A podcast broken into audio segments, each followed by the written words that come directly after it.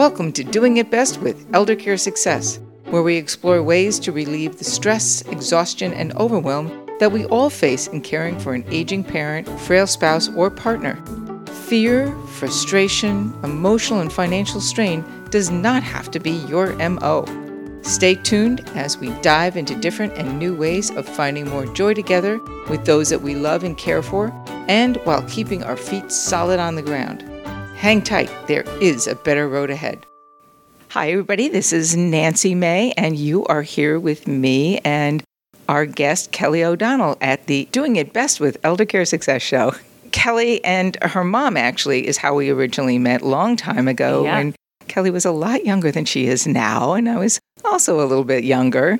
Kelly is an attorney, and her mom is my accountant, my business accountant. And that's how we met. Over the course of the years, of course, her mom, Peg, has been familiar with some of the challenges that I and our family have gone through in taking care of my own parents. Every day is a special day, and it doesn't matter how tough and challenging they are. But you are the broader aspect is, is legal firms or attorneyship and attorneyship it sounds professorship like but you're you've got a, a wide berth of experience in the whole guardian and elder care conservatorship area which is something that we're going to dive into in the show because kelly actually recently introduced me to a netflix show called i care a lot I have to say, before I even knew the full extent of the show and that it was not a true story, but it was based on true stories Yeah. and research, I was freaking out within like first five minutes. I'm, I'm emailing and texting Kelly like every other word.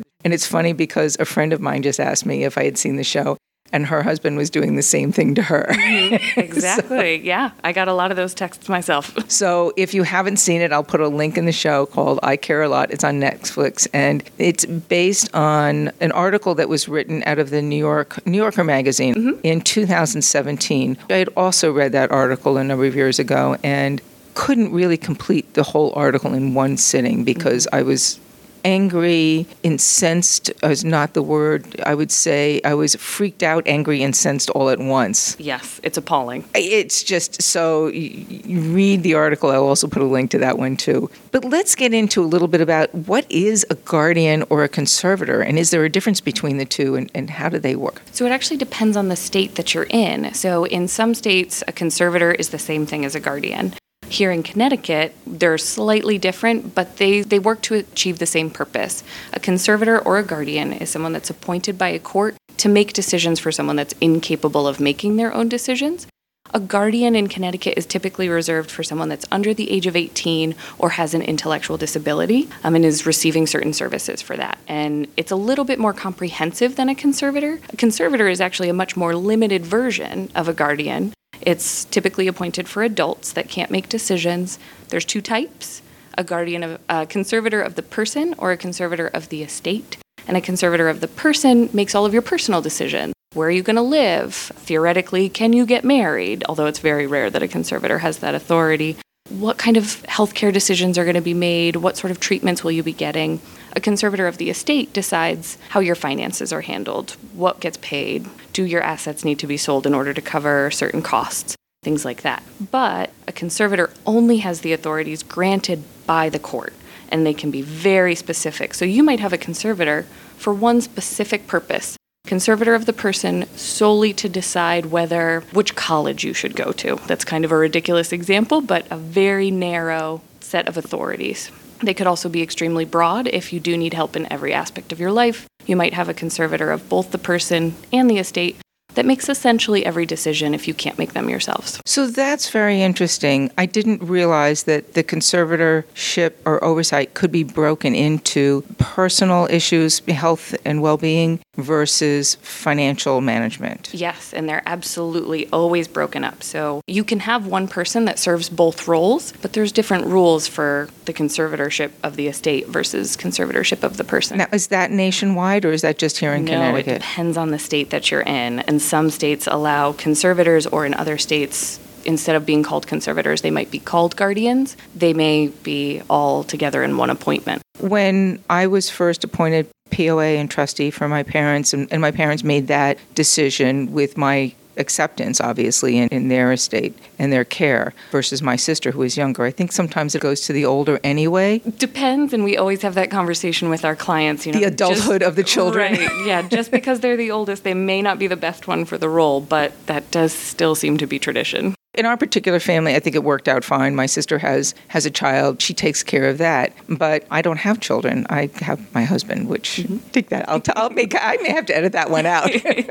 but in any case, when I was looking through the materials originally, or the trust and the poa durable POA, this was out of Florida. I noticed the term guardian.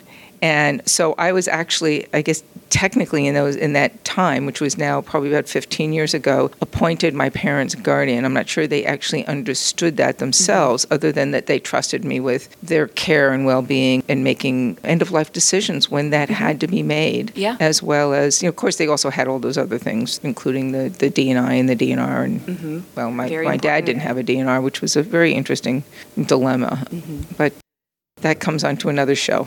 so let's talk a little bit about what I'll call the freak out scenario on mm-hmm. the whole guardian or the conservatorships. And I know a, a former court appointed guardian, as well as a judge, who has had to battle this issue with her own mother and seeing what's happening in the court systems in different states that can be very incestuous. How have you seen that play out in your own experience? In Connecticut, I'm actually really pretty confident in our conservatorship system, and I have seen it from all angles. I've seen it from the institutional side, the individual side, the disputed side. I have been a conservator. The system in Connecticut is extremely protective, and so this, you know, the situation that was depicted in the Netflix movie I Care a Lot is is really nearly impossible in Connecticut. At least in Connecticut. So, In Connecticut. if you care about your parents and you don't want to have an issue for that, then maybe move them to Connecticut if you're not here Maybe. Great state to retire to if you like the snow.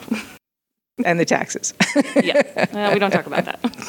We had actually talked the other day, and you were explaining to me how in this particular state, each each region is is broken up into smaller territories mm-hmm. for the whole conservatorship oversight in the court mm-hmm. system, which makes it almost clicky, for lack of better mm-hmm. description, among the guardians and the judges, and I would imagine the attorneys and the families who may not necessarily be aware of this.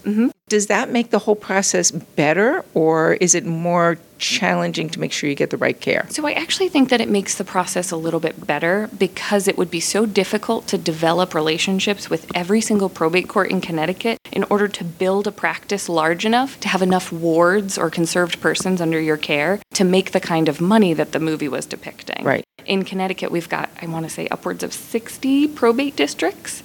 And so that would be a lot of different districts in which to make those relationships. There's far more people involved, and in each case, there's a court appointed attorney, which is, you know, the court appointed attorney's role in Connecticut is very important and is extremely absent in the Netflix movie and in the New Yorker Magazine article. So the court appointed attorney is the one that allows somebody to have a voice if they can't come forward. Mm-hmm. How does that work? Yeah, so when there's a conservatorship hearing, there's a lot more people in the room. There's the judge, there is the proposed conservator, who we saw in the movie as Marla. There's the conserved person's attorney, who is court appointed just to represent that person.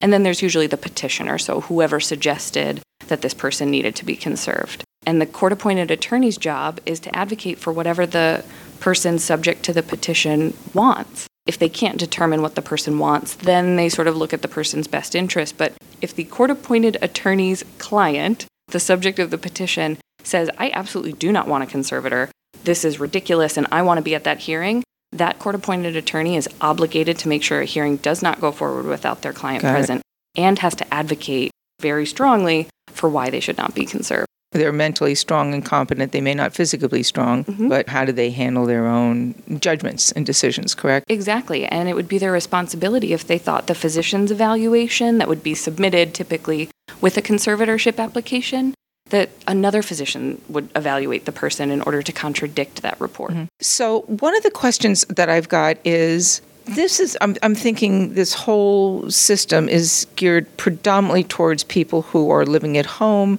or independent in some way, shape, or form, and then all of a sudden become incapacitated. It's really designed for people that haven't prepared. There is no reason a person ever needs a conservator if they have prepared and taken all of the steps, for example, that you outline in your book in order to make sure that their paperwork is in order. They would never become subject to the conservatorship system. So that's making sure you have a trust, you have a will, or a will, you have all the proper documents, POA, durable power of attorney, depending upon mm-hmm. what the state is. All your end of life decisions are done. The book that she's referring to is How to Survive 911 yes. Medical Emergencies, which you can get a link at the at the end of the show notes as well. But even having those conversations are very difficult for a lot of families. My concern is so you've gone in, let's say, to an assisted living or a care facility, and then all of a sudden you run out of assets mm-hmm. and you may not have family and the and the facility doesn't want you anymore because now you're a liability to them financially. Mm-hmm. Does this come into play in those particular situations? I'm thinking like get kicked out on the street, right? I believe there are laws against that in Connecticut. I don't believe or moved into like a dumpy place as opposed to the really nice ritzy places. So if we think about a situation where someone is in a nursing home, they've completely run out of their assets, but they still have all of their faculties, then they wouldn't be eligible for a conservatorship application. The home might not be happy that they're not getting paid, but they would have to pursue other routes in order to collect. So the conservatorship that. is predominantly geared towards those that are not mentally able to make their own best judgment. Absolutely. Decisions. Yep. This brings up a whole nother story or concept because we said earlier if you have not made your wishes obvious as far as how you want those final days to play out. So, do you want to be intubated? Do you want all extreme measures to be taken to make sure you survive to 120 and more? That was actually my dad's wishes. So, I, you know, my my I don't want to say you know flippant joke, but it, it somewhat was is that I fought like hell to the very last moment that we couldn't. Mm-hmm. And mm-hmm. that's exactly what we did because I knew mm-hmm. what his wishes were. Mom right. was a whole nother story where she said if she ever got to this point in her, her life where she had she did have dementia, shoot me. now you're gonna you're gonna think that I'm really crazy now because when she had a massive brain hemorrhage and that was basically the the towards the end of her life. I mean, she had mm-hmm. about ten days left. The ER doctor had come into her room and said, "So what do you want to do?" And I said, "Well, if my my mom were here, she would say shoot me." And he looked at me stunned. he said, We legally can't do that. but you understand the conversation, right? Yeah. And the generation, especially. Mm-hmm. So things are a little different today.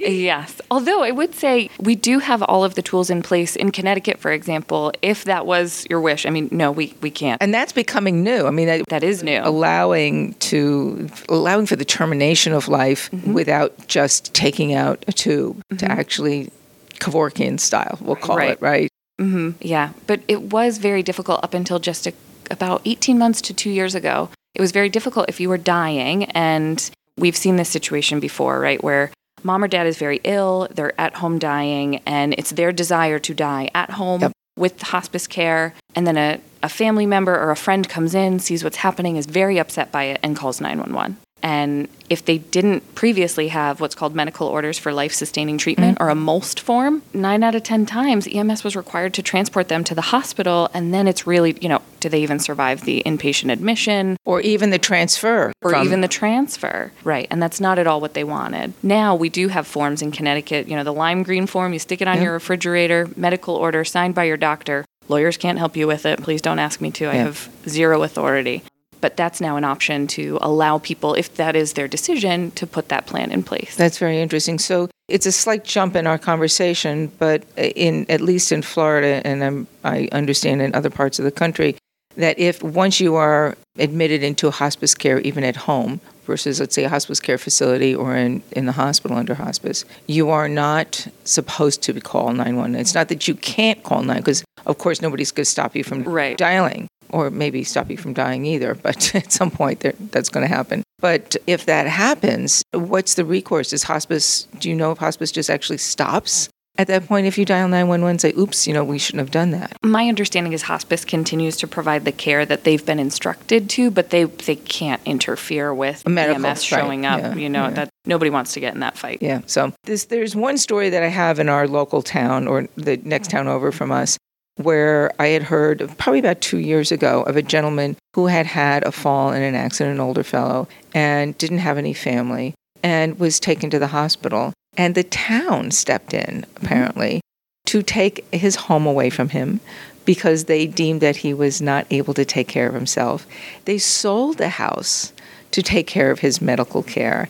And another individual that I'd heard about, uh, this is sort of, you know, through a, an mm-hmm. inside story, how was infuriated that this had happened. So mm-hmm. I kind of think of a milder case of I care mm-hmm. a lot, where somebody in the town probably thought they were doing good. Mm-hmm and stepped in and basically left this poor older gentleman, a World War II vet, homeless. So, I mean, this was obviously, I'm going to guess, before something where the, the structure to mm-hmm. inhibit that type of action from happening, especially mm-hmm. in a town where everybody mm-hmm. sort of knows each other in, in you know New England, mm-hmm. From happening. Does can that happen again here? That would no? have to be a pretty unusual situation. I mean, you know, if there is a situation where someone goes into the hospital, they cannot go home for whatever reason because their activities of daily living can't be met. It just wouldn't be a safe discharge for them to go home. So they need to go into some sort of assisted living or rehabilitation facility, but they don't have the assets to go or they don't have coverage under Medicare, Medicaid, but they do have a house.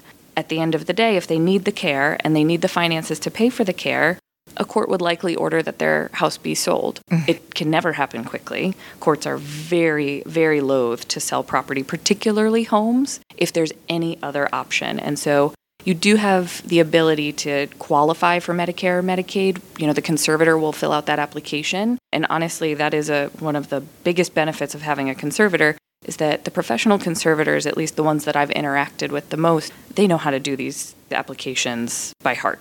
It, and they are not easy applications in order mm-hmm. to get state benefits. And so, if you can qualify for state benefits and keep the home, they're required under law to make sure that they do that. The law in Connecticut is that the conservator must always take the least restrictive action. So to preserve what you wanted. What are some of the boundaries where the checks and balances happen to make sure a conservator really doesn't go beyond an individual's wishes, even if that individual may now be someone in, in the early stages of dementia mm-hmm. or Alzheimer's. So, any major decision like that, you know, relocating someone, um, selling their house, or selling any assets at all, as a conservator, I had to sell an armchair and a lift chair that my ward no longer could use. Uh, he right. was bedridden. I needed a court order to do that. It was, you know, less than eight hundred. Just even sell a chair? Yeah. Wow. Yeah.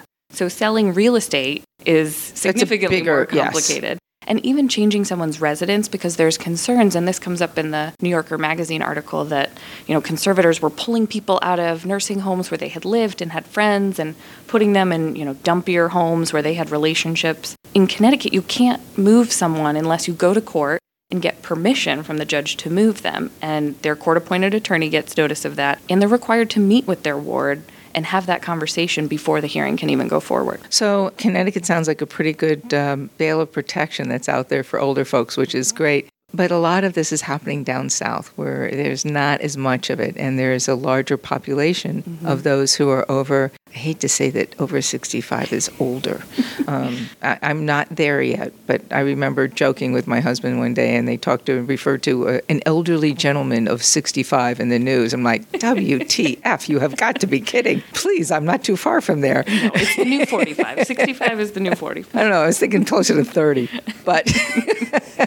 What are some of the ways that families can have these discussions when, in fact, there is a person in the family that becomes the quote unquote guardian or conservator? I think it's always important to have these conversations early and to be upfront about what the situation is. So how do you broach it with a parent? So the other day I was talking to somebody. Mom, we have to talk about this. That's right. You, know, you're, you know, you're like the end is near. Uh, mm-hmm. but somebody actually told me the other day in, in the area, and they said, you know, I got an adult child. My mom's starting to have some issues. I'm still gainfully employed. I can't stop, but I haven't taken care of these issues for myself and having the conversation with my children. How do I open the conversation with my mom? Mm-hmm. Besides saying, "Mom, we've got to talk about this," or "Dad." Mm-hmm you know, your you know DOA. my father in his early 90s one day told me he was SOL, and I said, "How did you know that one? You never cursed a day in your life." you know, although SOL initials mm-hmm. are not cursing, mm-hmm. but I had to laugh. So all of a sudden he was SOL without me, which I guess that was true. But mm-hmm. mm-hmm. I appreciated the recognition.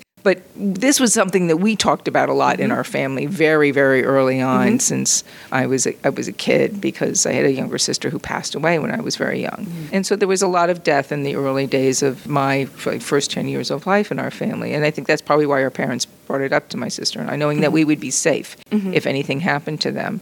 But not every family is like that. So what do you suggest And just sort of popping the question or do you apply them with alcohol first? Ooh, well, that could work, um, although I wouldn't recommend it if you're going to get real deep into the conversation. But I think it's helpful to focus first on documents that don't have any importance at the moment, right? So, for powers, example? powers of attorney, designation of healthcare representatives, that one is extremely important. The person that the hospital looks to to make your decisions if you're incapacitated. If mom, you're knocked out in a car accident, you can't speak for yourself, what do you want me to tell them? Right, exactly. And who should be in charge? I mean, I'm 32, I have all of those documents. Just because something could happen, Yeah. none of them affect my daily life because none of them come into play unless I'm incapacitated. But accidents happen, right? Accidents happen, right, right. And I'm very risk averse. So I like to have all that You're an attorney. I would hope you're risk averse.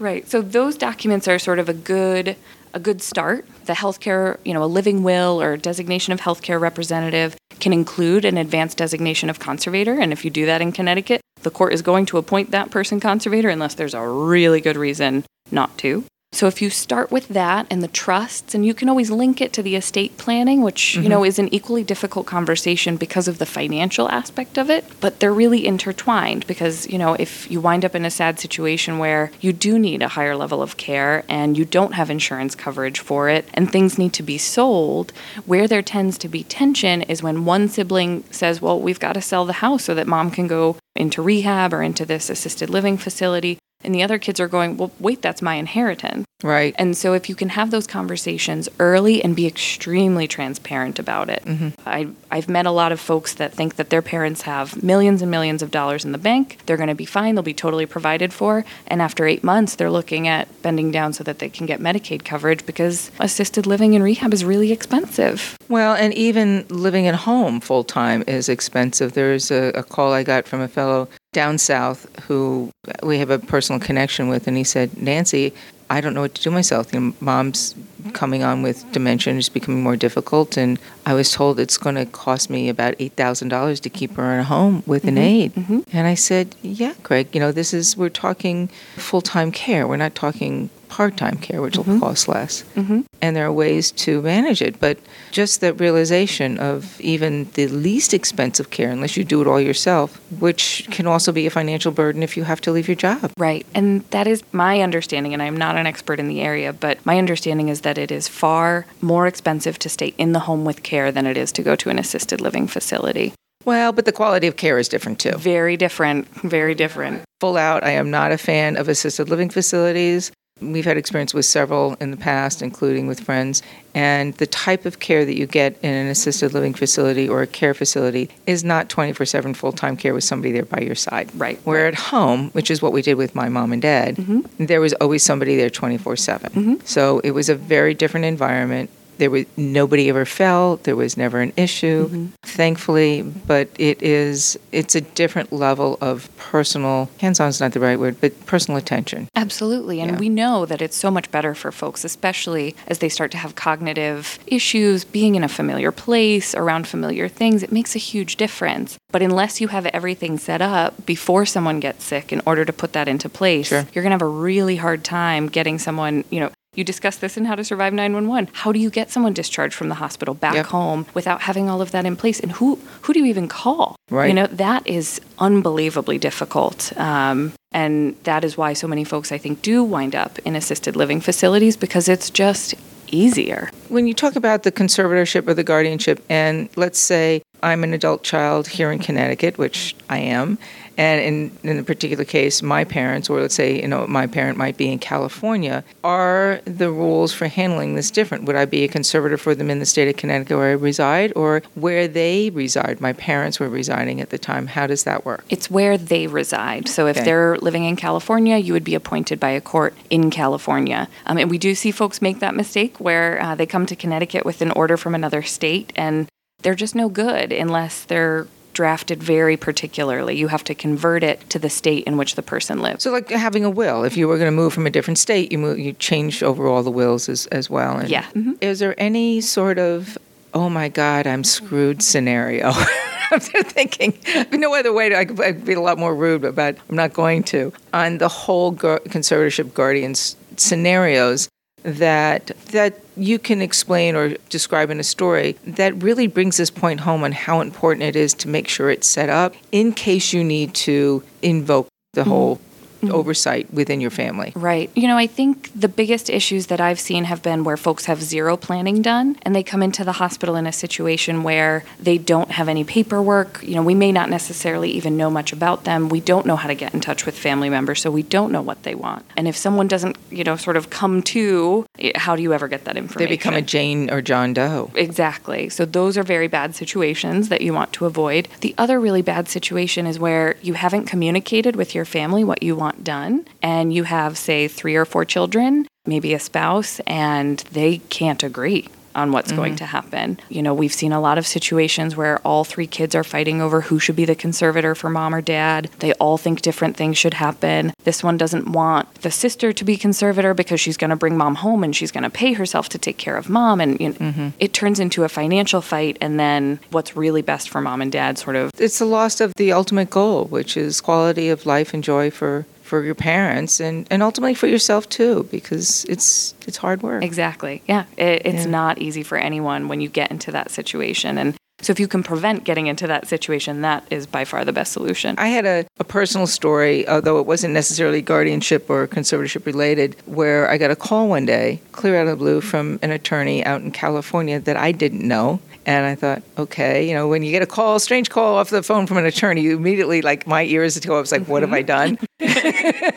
nothing, nothing, promise. But it turned out that she was close to a cousin of mine that I didn't really know through an, an uncle that I loved dearly. He had passed away many years ago, and his wife. But he had been be a bit of a recluse in his later years in life and had a health issue which he refused to go get help with. Mm-hmm. Apparently, he died uh-huh. and had been found. This is a little gory, but found ten days later on in his mm-hmm. home because a neighbor realized that he hadn't come to pick up the mail. He was you know, didn't see him around. What was going on? And so the attorney, friend of the family, was looking for family members to see who mm-hmm. would take over to manage the estate. Which and they didn't have any you know will that they could find. They eventually did find a will after drilling out a safe deposit box that they found, but it was it was a very interesting experience to go now find all the closest nearest relatives because my aunt who was ill couldn't handle it my mom who was considered also the next closest relative couldn't do it because she had dementia and it then it fell to me Mhm. Right, right. And, you know, that's